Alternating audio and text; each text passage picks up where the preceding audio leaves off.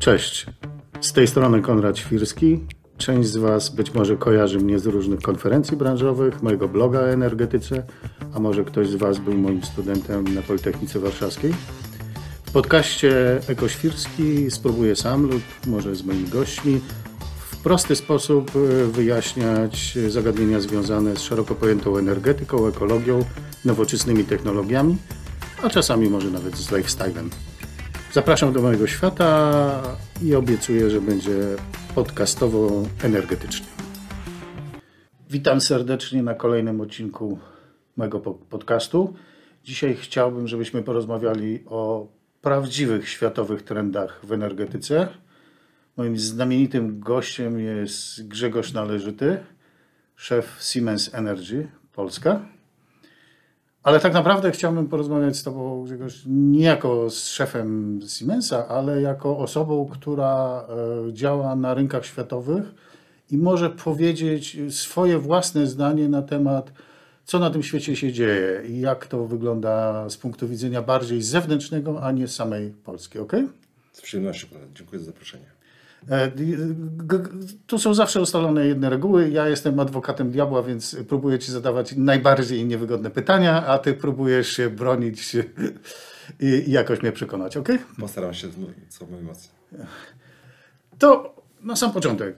Y, popraw mnie, jeśli się mylę, ale wydaje mi się, że w Polsce troszeczkę jesteśmy na poboczu Europy i szczególnie nasza dyskusja e, energetyczna jest strasznie sfokusowana na naszych sprawach lokalnych i nie do końca widzimy, jak zmienia się świat. No. Obalałbym tę tezę. No to dawaj. No. E, myślę, że musieliśmy swój czas wygospodarować dla siebie po to, żeby trochę ułożyć swoją historię, która jest trochę wyjątkowa. Myślę, że jesteśmy dosyć dużym krajem, który ma dosyć duże uzależnienie od węgla. Mało różny miks energetyczny i to spowodowało, że musieliśmy rozwiązać kilka tematów wewnętrznych. Przede wszystkim temat dostaw gazu i zróżnicowania dostawy gazu ale, ale no, no, no, wiem, ale to tak jak mówisz, tak jak zawsze się te, temat wraca do tego, że walczyliśmy z komunizmem i, z, i, i, była Solidarność, a minęło już, nie wiem, 40 lat i no, ileż możemy mówić o, na, na, na temat, że musimy zmienić węgiel. To powinno być już oczywiste, bo przynajmniej tak jest. Ale myślę, że polityka energetyczna państwa 2040 to już pokazuje, że odchodzimy od węgla na rzecz innych paliw i innych technologii, które będą generowały energię elektryczną. Co więcej, chcemy być niezależni energetycznie, w związku z tym to będzie wymagało od nas ogromnych nakładów finansowych, żeby do tego doprowadzić, zdekarbonizować kraj.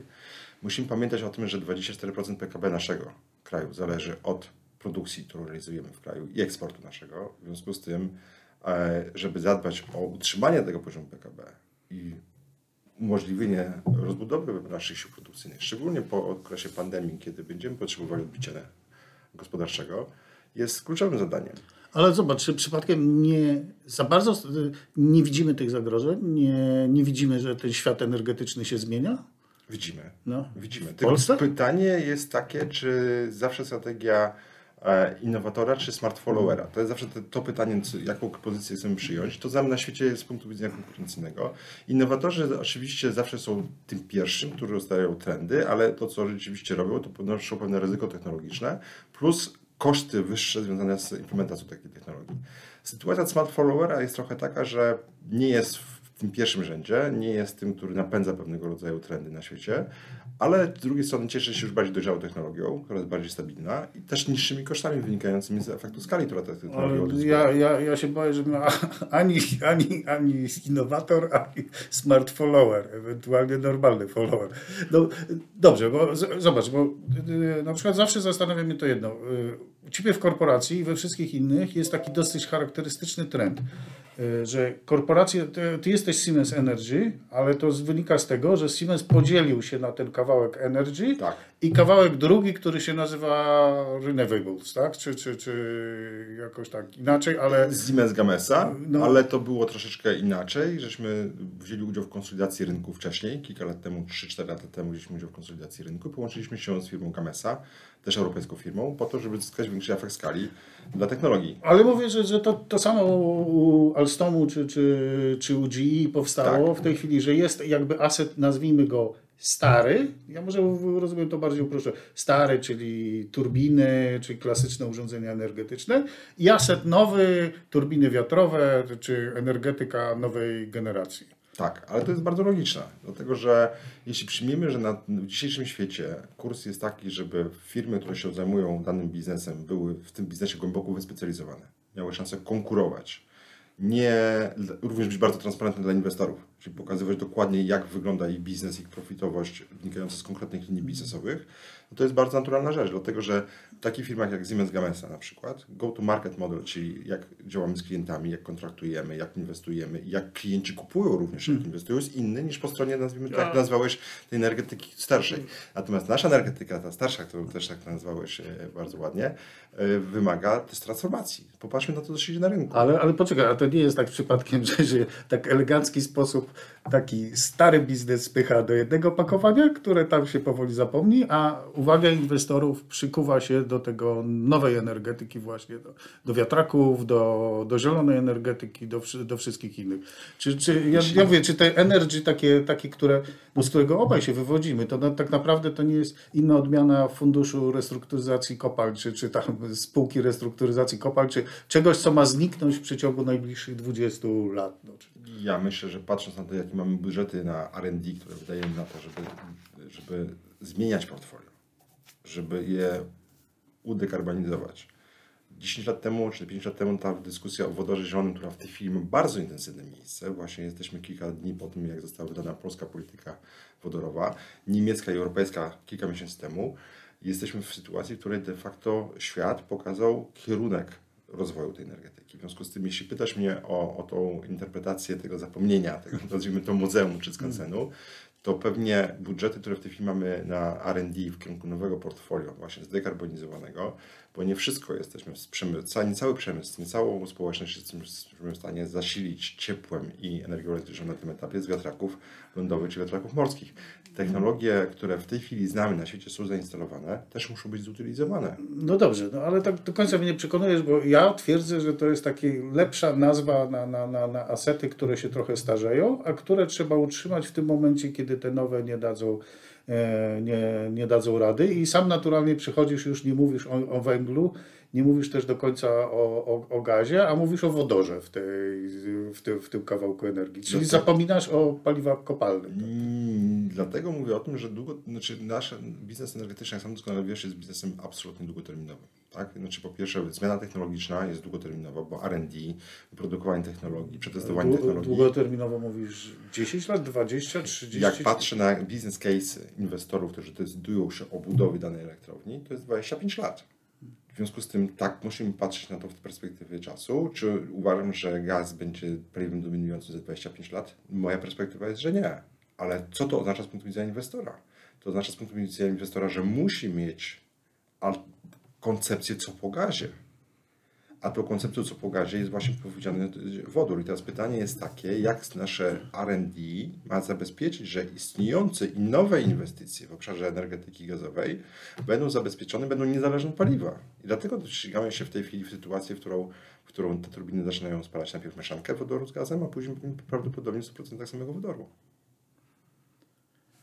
No dobrze, to zobacz, w ten, ten sposób sam naturalnie wprowadziłeś e, mnie w e, problem polskiej energetyki. Powiedziałeś o PEP 2040, tak. gdzie już tam czytamy, że nie będzie węgla. Tak. A, a Siemens Energy nie robi już nic węglowego.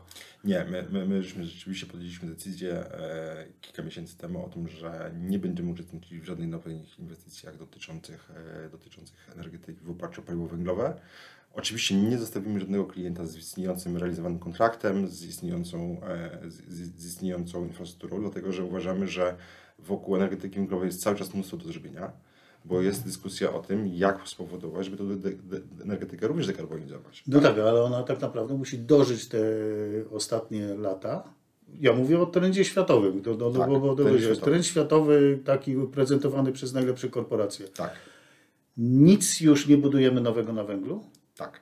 I ewentualnie utrzymujemy ostatnie 20 lat, żeby te. Mówimy o terytorium europejskim, no bo pewnie tam Chiny czy coś to będzie duże, ale utrzymujemy 20 lat po to, żeby jeszcze to dożyło, tak? I to jest, to jest obowiązujące. To, to jest plan minimum. A plan optimum jest taki, że szukamy jednak rozwiązań digitalizacyjnych, rozwiązań innego typu, które pozwalają cały czas tych elektrowniach obniżać poziom emisji CO2 i sprawdzać i podwyższać ich efektywność. Grzegorz, no, ale to, ja to, to znam te rozwiązania, no, no, ale y, patrząc na europejskie regulacje, nie ma szans, żeby, żebyśmy Nie, tam, nie wiem, cuda, cudawianki digitalizacyjne zrobili i tak nie wejdziemy poniżej, y, poniżej tego, tej koncepcji green, Nie green ma dealowej. mowy o budowie w, w, w Europie w tej chwili żadnych nowych jednostek wytwórczych. Jeśli chodzi o węgiel, to, to prawda. Tylko co zrobić z tymi 5-10-letnimi, które są w tej chwili? Nie damy rady. Nie, jesteśmy, nie nas do Europy również w tej chwili, na tym etapie, żebyśmy pozamykali wszystkie te jednostki. Ja myślę, że się nie zamkną. No, no, no, no. W, Niemczech, w Niemczech nie chcą ich zamknąć. W perspektywie znajdą- lat na pewno będą się zamykały. Tylko nie we wszystkich krajach jednocześnie, nie w ten sam sposób. I jednak ja patrzę na to w, tak, na cały świat całościowo, tak? nie tylko na Europę, która jest tutaj wyjątkowa rzeczywiście pod tym względem. Teraz Stany Zjednoczone za przewodniczącym No, zaczną, zaczną zamykać też. też. zaczną moim zdaniem zdecydowanie przyspieszać po tym, jak, jak przystąpili ponownie do, do traktatu e, paryskiego. Zaczną przyspieszać zdecydowanie z dekarbonizacją. Natomiast są takie kraje jak na przykład Indonezja, która leży na wielu wyspach, w których rzeczywiście te inwestycje się w tej chwili jeszcze realizują, albo się właśnie zrealizowały. I teraz pytanie, co z nimi? Czy my, jako firmy energetyczne, które uczestniczą w tym procesie łańcucha wartości, czy nie chcemy zadbać rzeczywiście o to, że jeśli już są, to są, ale czy możemy coś zrobić z nich lepszego? Czyli możemy obniżyć w jakiś sposób No, poziom no, emisji no CO2. tak, ale to mówisz o, o, o wyspach Indonezji. Natomiast no, no, rozumiem Europa, 2038 Niemcy definitywnie zamykają wszystko To węglowe. cały czas 17 lat przed nami. 17 lat. góra, 17. No. Tak To, jest. to, to, to, to jest taki krótki okres. Czy 17 lat, albo czy 20 lat, albo więcej dla gazu? Nie wiadomo. No jak sam powiedziałeś, gaz z konwersją do wodoru, tak? Jedynie. Paliwo, według, nowy, według y, ostatecznego rezultatu dyskusji podczas Komisji Europejskiej, gaz jest paliwem, który będzie służył do tego, żeby kraje mogły się dekarbonizować i by, mogły uwzględniać to w swojej ścieżce dekarbonizacyjnej. Natomiast jeśli pytasz mnie o moje prywatne zdanie, nie sądzę, żeby gaz był paliwem, którym będziemy mogli traktować jako sposób docelowy. Czyli jeśli ktoś dzisiaj decyduje na budowę elektrowni gazowej, to są, nie sądzę, żeby za 25 lat jeszcze był w stanie w 100% spalać gaz tej elektrowni. No wiesz, no jak się patrzy na z limity EBI 250 gramów CO2 na kilowatogodzinę, to jest jasne wskazanie, że gaz też ma zostać wyeliminowany. No nie, bo cały czas nasze elektrownie, które oferujemy w tej chwili na rynku i które realizujemy, są poniżej 250 mg. Czyli to też jest bardzo ciekawe, co, co powiedziałeś, bo zobacz, zobacz jak- jak pewnego rodzaju regulacje, co są w stanie, w stanie zrobić. Regulacje w- z jednej strony mówimy o tym, co, w jaki sposób myślenia ukierunkowują, ale z drugiej strony jaką innowację generują. Znaczy, ty, Czyli ty, jeśli ty, ty, mówisz regulacje, ja powiem lobbying. Ale, Czy- ale finalnie konkluzją lobbingu są regulacje. No, no tak, ale ja mówię, że one są lobbyingowe. No, no, Ty- ty Mówisz jak powstają, a ja, a ja nie wiem jak powstają, wiem jaki jest tego wynik na, na papierze, który znajdujemy. I teraz moja odpowiedź jest na to taka. Te regulacje wymuszają innowacje. Nie sądzę, żebyśmy rozmawiali 5 lat temu tutaj w tym studiu, u Ciebie przy mikrofonie, o tym, że y, jesteśmy na poziomie 250 z elektrownią gazową. nikt nie przypuszczał, A nikomu nie jesteśmy było... już po 200, poniżej No. 250 technicznie. Ale robisz to w jaki sposób? Spalasz gaz z czym? To, no, Czysty gaz. Czysty gaz? Czysty gaz. Ale, Czysty no, gaz. I to spowodowało, że te turbiny, rozwój tej turbiny, środki R&D poszły właśnie w tym kierunku. Czyli jakim kierunku? Poszły w kierunku takim, że jesteśmy w stanie wejść poniżej tych regulacji z tymi Ale, inwestycjami. ale nie, nie, nie, nie, nie w cyklu prostym, to rozumiem, rozumiem mówisz o kom- kombinowanym. Tak, oczywiście, mówisz o o kombinowanym. kombinowanym i to jeszcze z dopalowaniem pewnie. Układzie Taki kombinowanym, ale, ale popatrzmy to w ten sposób. Jednak mamy dwa trendy bardzo poważne w energetyce. Tak? Drugi trend bardzo poważny prócz dekarbonizacji jest trendem decentralizacji. Czyli mówimy o tej energetyce, która będzie zainstalowana blisko ośrodków miejskich, blisko centrów handlowych, blisko szkół, kampusów naukowych itd., która będzie z pominięciem sieci dystrybucyjnej generowała bezpośrednio dla użytkownika. No, czyli mówimy o panelach tak naprawdę, pompy ciepła, Pompy ciepła, panele, silniki gazowe. silniki gazowe, które Tak. też i silniki czy turbiny na wodór po 20 Silniki również na wodór. Silniki na wodór, tak. Również na Czyli wodór. zamiast gazu wodór gdzieś po roku 2030, tak? No. Pewnie po roku 2030. To jest pytanie, w którym momencie gaz y, zielony wodór osiągnie ten poziom komercjalizacji i ten efekt skali funkcjonowania, który spowoduje, że ta cena jednostkowa spadnie na tyle, że to będzie komercyjnie, u, u, No, rozmawiałem z Kubą Kupeckim w poprzednim podcaście i 10 lat to mamy co, co najmniej, jak nie więcej. Raczej podejrzewam, że będzie rynek fałszywego zielonego wodoru, gdzie, gdzie cały czas łatwiej jest dostać wodór, y, zrobić z betanu. I, tak idą te obecne regulacje Unii Europejskiej. I to może też mieć sens. To też może mieć sens. Może właśnie te ruchy powinny być bardziej, regulacje powinny być bardziej transformacyjne niż rewolucyjne.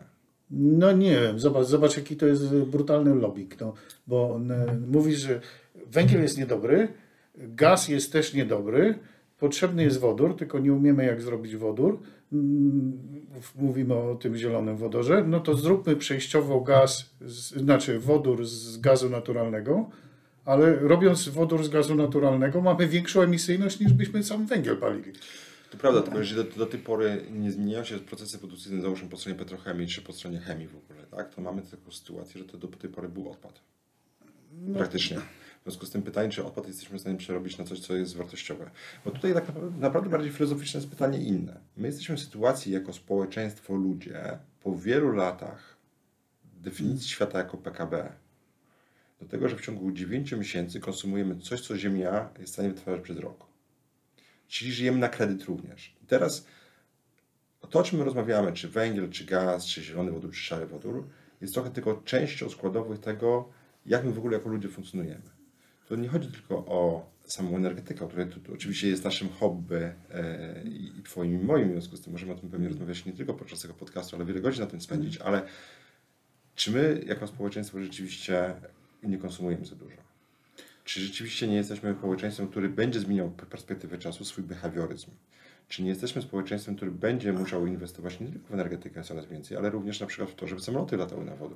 No, ale, ale, ale to, to mówisz piękne rzeczy, które właśnie pakują to lobbyści moim zdaniem, a z drugiej strony wszyscy konsumują coraz więcej, muszą kupować z fabryki, muszą więcej, więcej produkować samochodów, baterii, nie wiem, wszy, wszy, wszy, wszystkiego. Że, czy to nie jest dorobiona filozofia do tego, żebyś po prostu tak czy inaczej musiał kupić do swojego domu panel, yy, ba- baterię, elektryczny samochód, w fabryce zmienić, yy, zmienić sposób zasilania i wygenerować tego jeszcze trzy razy więcej niż do tej pory. Wiesz ja mam, mam inne pytanie. Czy to nie jest faza życia, w której jesteśmy, w której, że tak powiem, mamy dostęp do informacji, wiedzy i sami możemy z nimi zrobić, co chcemy? Bo teraz pytanie jest nas, nas, następujące. Czy ty, mając tą wiedzę, żyjesz tak, jak żyłeś, czy jednak mówisz, chciałbym swoją cegłę do tego wszystkiego dołożyć i jednak chyba zainstaluję te swoje panele na tym dachu, albo kupię, za- zabezpieczę się tym, że od firmy energetycznej kupię coś z certyfikatem zielonej energii. Znaczy, Bo to jest bardzo ważne, bo to te- ten fakt powoduje, że jeśli taka firma energetyczna widzi, że do takich e, konratów zwraca się do nich tysiąc dziennie i mówi, że chciałbym certyfikat zielonej energii, to dla nich oznacza jasno, gdzie oni powinni inwestować. I to No. jest cały shift ogromny, mentalny, jakościowy, który my jako społeczeństwo teraz przechodzimy w różnych prędkościach, z różną świadomością, w zależności też od tego, jaki mamy dostęp do wiedzy, do edukacji. I każdy będzie miał, i to jest co uważam w Europie też piękne, że jedna Euro, z jednej strony jesteśmy jedną Europą, a z drugiej strony mówimy, że każdy kraj ma prawo do swojej ścieżki dekarbonizacyjnej i dojść do tego w swój sposób. I, i, I trochę to zależy od tego, jak my będziemy też e, się edukowali, edukowali nawzajem, jak będziemy ze sobą rozmawiali, jak będziemy też rozumieli ten sense of urgency, w którym się znajdujemy, tak? Bo uważam, że to, co na przykład się dzieje bardzo dobrego w Europie, a też w Polsce, to to, że nie dochodzimy do tej rewolucji, teraz w tym przypadku energetycznej, kosztem innej, in, innej. Tak? To znaczy, możemy dużo tu rozmawiać, ale nie mamy jednak ludzi, którzy byli zaangażowani przez ostatnie 50 lat w wydobycie węgla, po to, żebyśmy mieli system energetyczny stabilny w kraju, na ulicach, którzy palą opony i, i strekują przeciwko temu, że ich świat się właśnie rujnuje. no mamy, no, no. Mamy cały czas i będziemy mieli. No, My ich zniszczymy. No, ta nowa rewolucja zniszczy ich dotychczasowe życie i od tego nie ma odwrotu. dotychczasowe miejsce pracy. Pytanie, czy rzeczywiście nowe miejsce pracy nie, nie musi, być, musi być gorsze. No nie jestem przekonany, że to tak wszystko pięknie wygląda. To jest to twój, twój, twój piękny, idealistyczny obraz właśnie, Optymistyczny, że optymistyczny, a to ja, ja, ja ci pe, pe, pe, pe, pesymistyczny. No, no, no, no. Nowe trendy, decentralizacja, zielona energia od samego, eliminacja węgla, eliminacja gazu. tak naprawdę preferuje najbardziej bogate państwa i najbardziej bogate korporacje. Tworzy się nowa bariera technologiczna, nowe produkty, które będą, które zalewają rynek od tych właśnie najbardziej z, z najbardziej uprzemysłowionych korporacji, a wszyscy, którzy zostali na niższym poziomie rozwoju, będą eliminowani i będą musieli kupować te najbardziej drogie produkty, bo one będą ekologiczne, zielone i tylko one będą spełniać standardy. To trudno mi się z tą wizją pozgodzić, szczerze mówiąc. Tak Ale to realnie jest. No pomyśl, o tym mówisz, tak, ten, ten Śląsk musi się zamknąć, kopalnie muszą się zamknąć, a jednocześnie muszą wejść te nowe panele, wiatraki, zdecentralizowana energetyka i turbiny na wodór. No. To jakby y, y, muszę tej tezie głęboko zaprzeczyć. Na no, podstawie faktów. Na podstawie faktów. Powiedz na podstawie mi... faktów. E, czy uważasz, że łatwiej było być w rynku, na przykład w biznesie produkcji turbin gazowych, hmm. czy produkcji paneli fotowoltaicznych? Nie, ja uważam, że nigdzie już nie jestem w stanie. To uciekł mi ten pociąg. Nie jestem nie w stanie. jesteś w stanie kupić takiej firmy jak nasza, ale być może jesteś w stanie pomyśleć o kupieniu producenta fo, fo, e, paneli fotowoltaicznych. Też nie jestem w stanie, bo bym musiał robić, mieć tak kosmiczne RD na to, że, że, że musiałbym na przykład, nie wiem, podwajać y, sprawność, czy, czy, czy, czy wymyślać nowe materiały.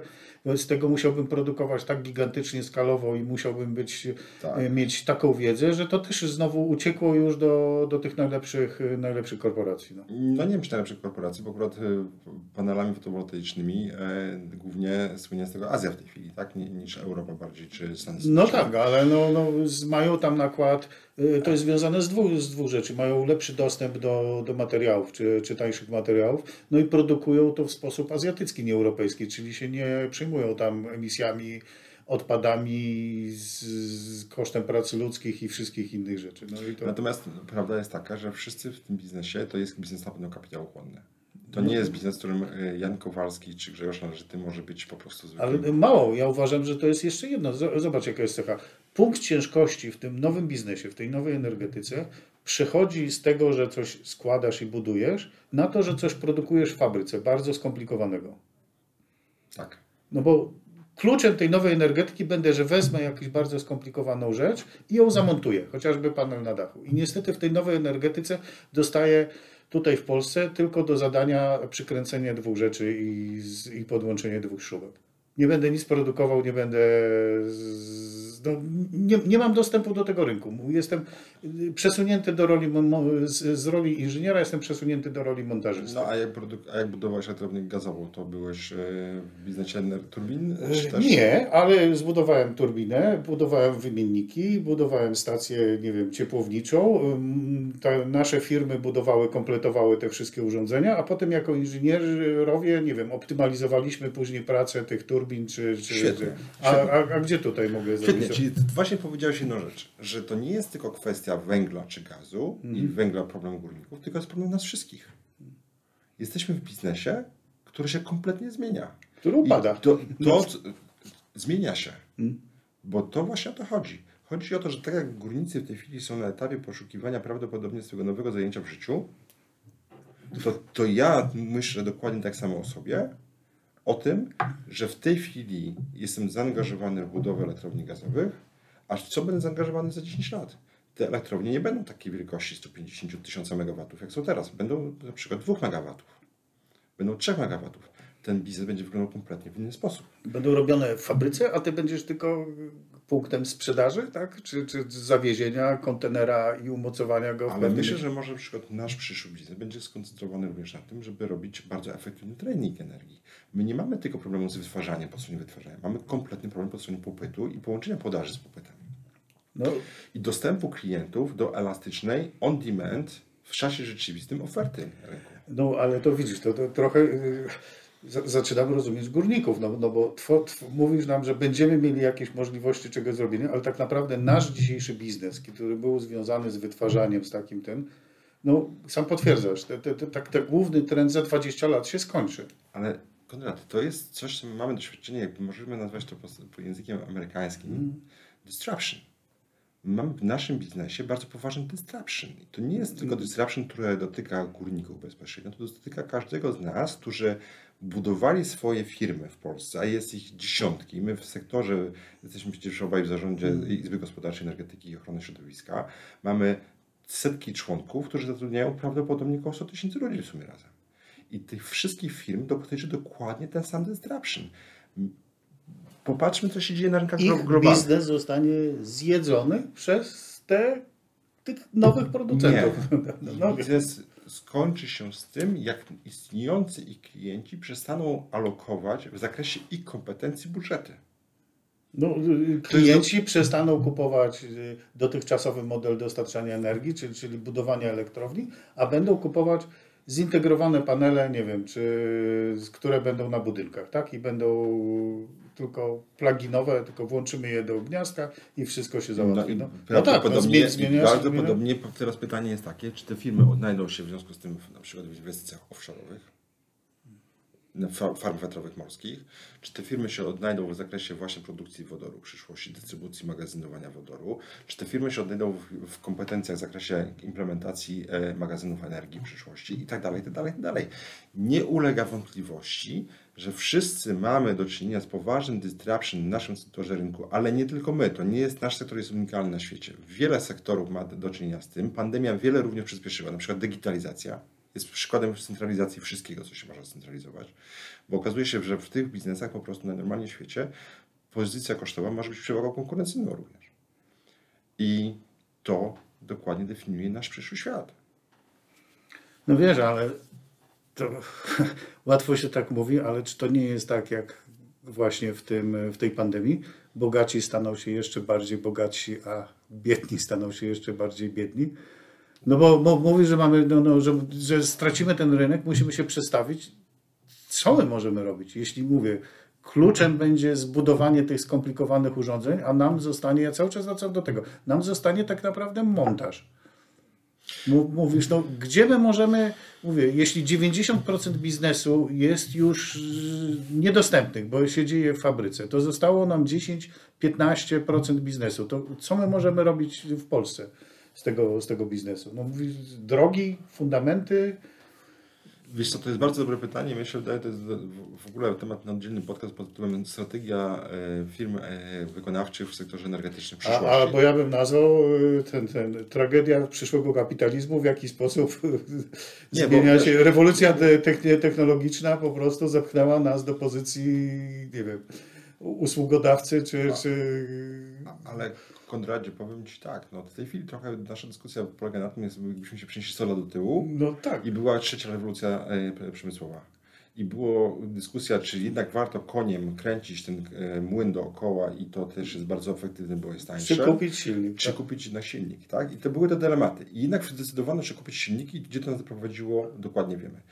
Czy ten świat e, będzie światem, który będzie konsolidował w jakiś sposób technologię? Na pewno, bo to jest biznes niestety, który jest bardzo kapitałochłonny, tak? Natomiast Twoja, e, jak rozumiem, działalność do tej pory koncentrowała się bardzo mocno na sile pracy umysłu ludzkiego. Y, No wiesz, ja, Wiedzy ja, ja, ja, ja, wiem, no, ja jestem spokojny, dam, dam, dam sobie radę. Digitalizacja, IT czy coś inne rzeczy, to właśnie nie tylko, że to jest jedyny, jedyny kawałek, który, który trzyma się dobrze w Polsce i to jest jedyna szansa na, gdzie widzę, że są szanse na rozwój biznesu w stosunku do wszystkich innych. A gdzie w Polsce? Mówimy o Polsce. No A dlaczego zawsze- nie myślisz o rynkach zagranicznych? nie, nie, ale ja mówię, że nie, że produkcja w Polsce będzie istniała właśnie w sektorze IT, digitalizacji na wszystkie rynki światowe. No to na pewno Tak. będzie się rozwijać. Ale już e, produkcja urządzeń energetycznych czy innych rzeczy. A była, a była wcześniej w Polsce? no, coś tam, no, z 20 lat temu czy 30 pewnie tak. Potem już spadało do zera. Trochę było fabryk, które, z, które robiły niektóre rzeczy, na, nawet dla koncernów zagranicznych, ale i to przestanie istnieć. Znaczy, No, w końcu mieliście fabryki, te, no, no nie mówię o GE czy, czy, czy o innych, wszystkie koncerny miały fabryki w Polsce. Tak, tylko na koniec dnia pytanie jest teraz takie, czy jednak to nie jest tak, że ten biznes e, energetyczny, a szczególnie technologii energetycznych jest tak kapitałochłonny, że niektóre kraje, bo tu nie jesteśmy bardzo wyjątkowi w tym zakresie, a co innego robią Hiszpanie, a co innego robią Portugalczycy, a co innego robią e, e, Holendrzy. Robią dokładnie to samo, co my. Zamykają, tak? Mówisz, że, Nie, nie mają tych fabryk również u mają- siebie. Czyli takie kraje jak my, Holandia, e, Portugalia, Hiszpania zdecydowały się na to, żeby nie brać udziału w technologiach energetycznych, które są kapitałochłonne, ciężkie, wymagają ekspansji zagranicznej, wymagają dużych nakładów środków finansowych również na to, żeby taki biznes móc realnie prowadzić. Ale koncentrują się na wszystkich elementach, które są dookoła energetyki, które są mniejsze skalowalnie, może tak dobrze nie widać, ale są na tym duże, duże marże. I okazuje się, że wówczas z takim elektrownia, kosztuje, która kosztuje załóżmy 100 milionów złotych, e, produkują część, która kosztuje e, 10 tysięcy euro, ale na, na tych 10 tysięcy euro mają 60% profitu i z tym mają ekspansję zagraniczną i sytuację de facto e, sytuację, w której bez tej technologii ta elektrownia nie spełnia swoich e, wymogów. Na przykład, tak? Musimy się o takich rzeczach... dałeś, dałeś dla mnie optymistycznie, dla wszystkich innych Więc pesymistycznie. ja uważam- Zostanie IT, cała reszta zniknie. Więc ja sobie cenię bardzo tę naszą rozmowę dzisiaj podczas Twojego podcastu. Mam nadzieję, że spotkała mnie taka przyjemność więcej, żeby z Tobą porozmawiać. Dlaczego? Dlatego, że my cały czas nie myślimy o problemach, które nas blokują jako potencjał wewnętrzny. Czy my w ogóle rozmawiamy o tym, czy nasze uczelnie techniczne są zaprzęgnięte w procesy biznesowe, procesy tworzenia innowacji? Czy my rozmawiamy o tym, jaki mamy potencjał intelektualny zbudowany w nauczeniach do tego, żebyśmy uczestniczył w fazie rozwiązywania problemów świata? Albo problemów, o których To, wspomniałeś. to, to wróćmy do samego początku, o którym mówimy. Ja uważam, że jeszcze cały czas jesteśmy tak zalokowani lokalnie do, do, do patrzenia na świat z naszego lokalnego podwórka, że nie jesteśmy w stanie widzieć tego, o czym rozmawialiśmy w tej rozmowie, że tak naprawdę świat się tak zmienił kompletnie, że dwa- 20 lat powiem brutalnie. Nie będzie ani węgla, ani gazu, ani przemysłu energetycznego w postaci budowy maszyn, a wszystko będziemy, a wszystko zostanie zmienione przez nową rewolucję technologiczną, do którego musimy się dostosować zarówno jako producenci, jak i wykładowcy. No. Ale Konrad, i to jest świetne, bo na tym polega cały rozwój świata, że tak jest. Natomiast są dwa elementy, które tu żeśmy nie poruszyli. Po pierwsze, ja uważam osobiście, to jest moja bardzo prywatna opinia, że my jesteśmy utknięci w tak zwanej pułapce średniego kraju. Tak. No, Problem ja- już polega ja- na tym, że jesteśmy na tyle duzi, że mamy duży, wystarczający rynek wewnętrzny, że firmy wystarczająco są zajęte działalnością na rynku lokalnym, du- znają, znają język, znają dokumentację, specyfikę, mentalność klientów i wiele Tak, innych rzeczy, które za- powodują, że ryzyko eksportu jest ryzykiem zbyt dużym i Za tak duży, żeby umrzeć, za mały, żeby, żeby, ale żeby za mały jest z drugiej strony na to, żebyśmy wygenerowali taki kapitał intelektualny w połączeniu kapitałem ekonomicznym takich firm, żeby były gotowe do tego, żeby eksportować. No ale sam z naszej rozmowy ja cały czas próbowałem Cię przycisnąć. No, ta zmiana technologiczna jest taka, że te bariery są jeszcze wyżej. No, nie ma możliwości wskoczyć do tego nowego, e, nowego systemu e, energetycznego. No, nie wygeneruje się, jak sam mówisz, turbiny na wodór, paneli z, e, w kontrze do Chińczyków, mimo tam planów gigafaktory czy, czy jakichś innych rzeczy, ani, ani wiatraków, które z, z, będą miały jakieś No, innowacyjne ale łopaty. jesteśmy no. bardzo aktywni w dalszym ciągu po stronie spalarni śmieci, po stronie biogazowni, biomasy i wielu, wielu jeszcze innych elementów, w których technologie biorą czynny udział i pytanie, czy my w tej chwili w związku z tym jesteśmy na rynkach zagranicznych, żeby tych szans się poszukiwać. To jest jeden element. Drugi element, którym powiedziałeś o firmach przemysłowych, tak, że one narzucają pewnego rodzaju działania i tak dalej. To się absolutnie zgadza, tylko popatrzmy na większość firm, które produkują dobra, których my konsumujemy w tej chwili. Te firmy czasami istnieją europejskie 100 lat, 80 lat, 70 lat, mają bardzo długą historię i one wiedzą jedno. One wiedzą jedno i to widzimy po wszystkich giełdach europejskich i, i czy, czy wiadomościach, które te firmy dostarczają do, do giełdy, mówiąc o tym, jak oni rozumieją ten indeks sustainability. Tak? Czyli swojego, oni wiedzą o tym, że za 20-30 lat dzieci, które są w szkole podstawowej wieku 10 lat, będą za 26 lat ich konsumentami. Wiem, I nie pierwsze, kupią- co zrobią, to nie kupią produktów tych firm ze znakiem, śladem węglowym i śladem CO2. Co to powoduje? Że te firmy, mimo swojej pięknej, długiej, 70-letniej historii, nagle się okaże, że za 20-30 lat nie mają klientów na swoje produkty. Ja wiem, powiesz, powiesz że to jest y, wspaniałe dążenie do nowego świata, do tego, żeby y, y, nie generować śmieci czy, czy być ekologicznym, a ja powiem, że trochę jest tego lobbingu, żeby kupować tylko u te rozwiązania, które są forsowane, czy, czyli są w głównym y, streamlinie nowych y, tych, tych wielkich, koncernów, koncernów europejskich i gdzie my nie będziemy mogli mieć dostępu z naszymi produktami. Ja myślę, że koncerny europejskie to jest odwrotne.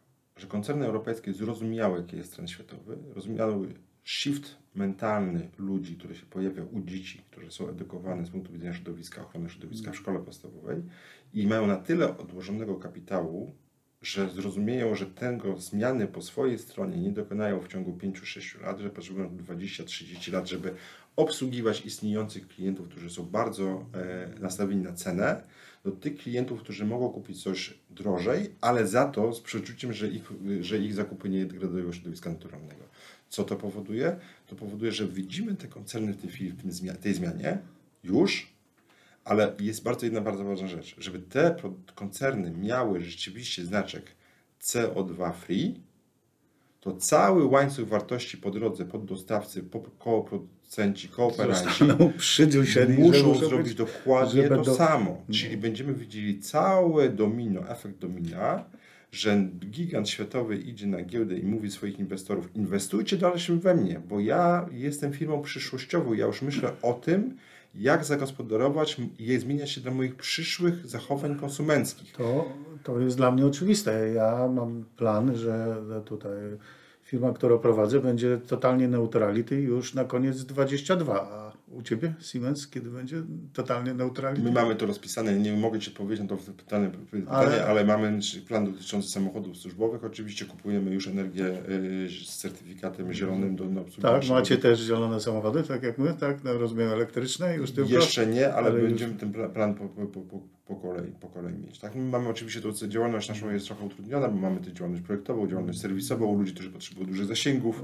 Yy, Mamy ten sam, ten sam problem i musimy, musimy tutaj kupować hybrydowe jeszcze I przez właśnie to jest piękne, żebyśmy nad tym sobie usiedli i porozmawiali, jak rozwiązać prosty, sam, prostą, prostą rzecz, teoretycznie wydającą się prostą, a nie wcale nie jest taką prostą, jak zdekarbonizować flotę samochodową w sytuacji, kiedy Nasi jesteśmy serwisy, centralizo- tak.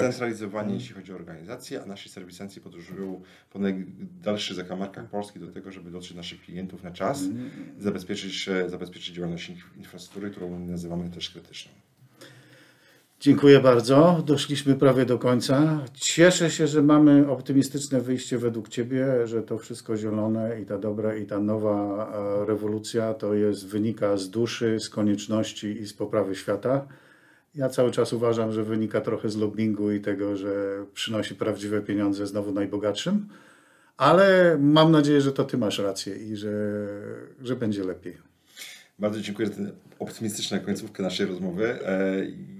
Nie wiem, czy mam rację, to historia e, później oceni, natomiast wiem jedno, będzie to długa droga, ciernista, będziemy mieli kupę problemów do rozwiązania po drodze, ale to właśnie może nasze życie zawodowe będzie powodowało bardziej ciekawym, bardziej e, intensywnym i będzie wymagało I, i nas... będziemy musieli zbierać pracę na zielono. I będziemy musieli się zastanawiać, jak wiele firm w historii, jak istniejący disruption przerokuć na sukces naszej firmy. Dziękuję bardzo. Dziękuję bardzo.